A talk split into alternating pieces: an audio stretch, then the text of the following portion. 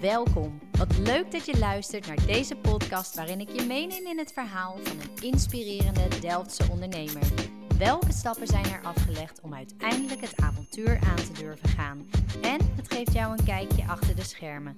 Dit is het verhaal achter deze podcast. Hey hallo, ik ben Tamara Vreugdeneel. Wat leuk dat je luistert naar Het Verhaal Achter. In deze reeks ga ik in gesprek met inspirerende Delftse ondernemers. Naast dat ik de Delftse ondernemers een podium wil geven, wil ik ook zoekende, ambitieuze mensen inspireren om te gaan doen wat ze echt leuk vinden. Ik neem je even kort mee in het verhaal achter het ontstaan van deze podcast.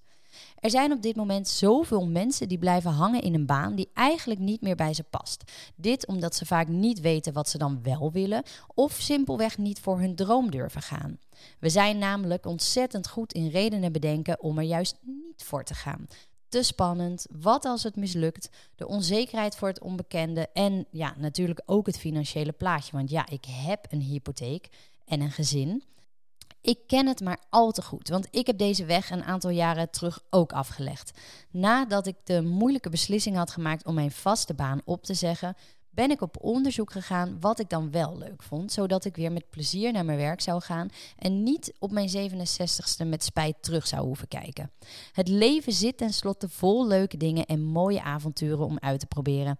En ik heb dan ook met mezelf afgesproken dat ik alles aanpak waar ik dat eerste enthousiaste gevoel van krijg. En zo is ook deze podcast ontstaan. Ik werd wakker met dit idee voor deze podcast en ja, ik ben eigenlijk gewoon begonnen. Hoe spannend ook. Want ja, hoe moest ik dit starten? Ik had echt geen idee hoe maak ik een podcast. Misschien wil er wel niemand luisteren. Maar toch ging, ging ik mijn uh, nieuwsgierigheid en enthousiasme achterna en stond na twee weken de eerste aflevering online. Ik krijg dan ook regelmatig de opmerking: ja, maar jij doet dat gewoon. Ja, ik doe het, maar dat wil niet zeggen dat het mij makkelijk afgaat. Ik werk er ook hard voor en moet ook zeker door bepaalde blokkades heen. En wanneer je zelf midden in zo'n zoektocht zit, lijkt het anderen wel eens makkelijk af te gaan.